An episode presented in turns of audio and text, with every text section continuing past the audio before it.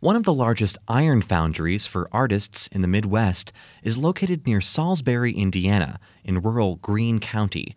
Every summer, an international set of iron sculptors spends the month of July working together at sculpture trails. The month culminates in a public event during which the artists cast their work. The sixth annual Fire at Night Iron Pour takes place Saturday, July 25th. Having attended a previous year's spectacle, WFIU's Yael Ksander filed this report. I'm wandering down a trail in the woods, looking at large iron sculptures nestled in among the trees and rock formations in a place that could be the dictionary definition of off the beaten track. Jerry Massey opened the Sculpture Trails Outdoor Museum on his family's land in Greene County, Indiana, back in 2002. First, it was just an outdoor museum, a place where we can put our pieces. We all build big sculpture, and once it goes into a show and comes out of the show, then where do you put it? And that's kind of the idea. But the concept grew beyond just providing exhibition space. Back in the summer of 2001, Jerry's mentor from grad school at the University of Kentucky had recruited him to build an iron foundry in England. Jerry was in the first team that came, the first crew, and he helped to build my furnace. Sculptor Pam Brown is the co founder and director of the Museum of Steel Sculpture in Coalbrookdale. Where I do it, back in England, is actually the birthplace of the Industrial Revolution, where a lot of the beginnings of cast iron work began. So it was marvelous for me when I found that there was these American sculptors who knew how to cast iron. After building Pam's furnace, Jerry started running the summer workshop at her museum. Every week for four weeks, we would bring in five to ten artists a week and teach them how to take their patterns and cast them into iron and then help them finish them out. So after nine years of doing that, there became an awful lot of folks in England that pretty much they became addicted to it. And there's just no other outlet for them. So, when Pam decided to retire from hosting the workshop in England in 2010, she asked Jerry to take it over. Which brings us back to this 60 acre site in south central Indiana, where Jerry had set up the outdoor museum back in 2002. So, as soon as we said we would take it over, uh, we got back here, we had nothing. We, we just said, all right, we'll do it, but we had no foundry, no studio. This was actually a pond. But on this 95 degree July afternoon, the site where the pond had been, downhill from the leafy sculpture garden, is abuzz with activity. Dozens of sculptors are milling in and out of a refurbished barn, putting the finishing touches on the molds they'll be casting tonight.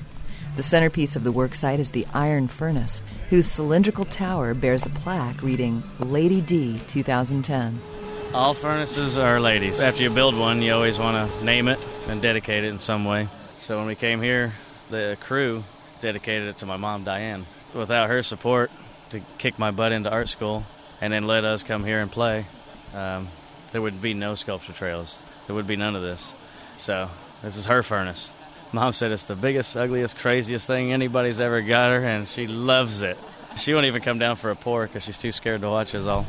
Although Diane Massey keeps her distance, around dusk, lots of other people are starting to arrive and set up folding chairs on the side of the hill to watch tonight's big event, the Fire at Night Iron Pour.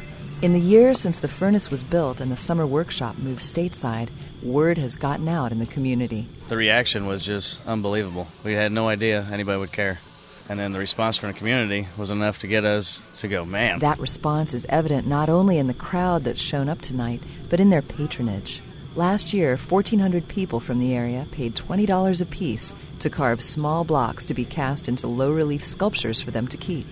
But Sculpture Trails has gotten its name out far beyond its immediate locale. I come up here for the juice, for the energy. Nathan Goodson is a renowned iron sculptor from Alabama who got his chops as a shop technician at Sloss Furnaces, the historic foundry that built the city of Birmingham. At Sloss Furnaces, they've got this big input of iron pourers, ironmongers. I could do that, you know, all the time, but I don't. I drive nine and a half hours and spend the whole month of July to um, cast whatever I can and uh, make art. I really appreciate who he knows and who he attracts. I came to this workshop last last year and it was so, so, great. I got so much done. London based sculptor Richard Rome is a fellow of the Royal British Society of Sculptors and the Royal College of Art, who met Jerry Massey when he was running the workshop in England. Get more done in two weeks here than I would in months in my own studio because uh, It's just a very special situation. Bunch of great people, lots of help, real camaraderie. I always liken it to the fire brigade. You, know, you have to have that kind of trust in the people you're working with. If you're not part of a team, you're on Andrew's team. All right? The furnace has been burning coke and scrap metal for an hour, and in the moments before molten iron starts pouring out of the slag holes at the bottom of the tower, Jerry has assembled the group in a huddle for final instructions. That means you need a shovel and start doing push ups now. And get ready to, to come in when, when somebody needs to be spelled. It's a matter of safety at all times. So there's um, always, we have a crew chief and a furnace chief, and the, they communicate to each other. And we also have a mold chief. And the mold guy, the mold chief, knows what is inside of every one of these molds and how much metal goes into it. Yeah, watch out for each other. Everybody's been out in the sun all day oh, today. you know, make sure everybody's drinking water. Somebody's looking a little, little tuckered out. Take a break. Don't need to be a hero. There's plenty of people. Among the crew suited up in leather smocks, chaps, and fireproof helmets are eight work study interns, students and professional artists who have come to trade their labor for experience and an affordable means to cast their sculpture. There's quite a lot of adrenaline running because there's danger involved. Kate Hobby is a professional artist from England participating in Sculpture Trail's work study program. It's about learning and sharing. So, for example, today I'm working with Jerry on the furnace, but yesterday it was Alison, and the day before that it was uh, Toby. And so you, you get really invested in the process. This is one of the biggest foundries in the Midwest for artists. So everybody wants to take advantage of it. So they'll take a whole month off work and come down here and sweat and bleed and cry and fall in love and and yeah, while men and women are collaborating physically all day long in the hot sun, the romance around here seems to flow straight out of and back into the iron itself. The minute you see the molten metal tap from the furnace, it's like falling in love with the sun. There's something totally intriguing and absorbing about it. It's really primal. All right. Sounds good. Woo-hoo. Let's pour some metal. For WFIU, I'm Yael Ksander. The sixth annual Fire at Night Iron Pour takes place Saturday, July 25th from 3 to 11 p.m., with casting beginning at dusk.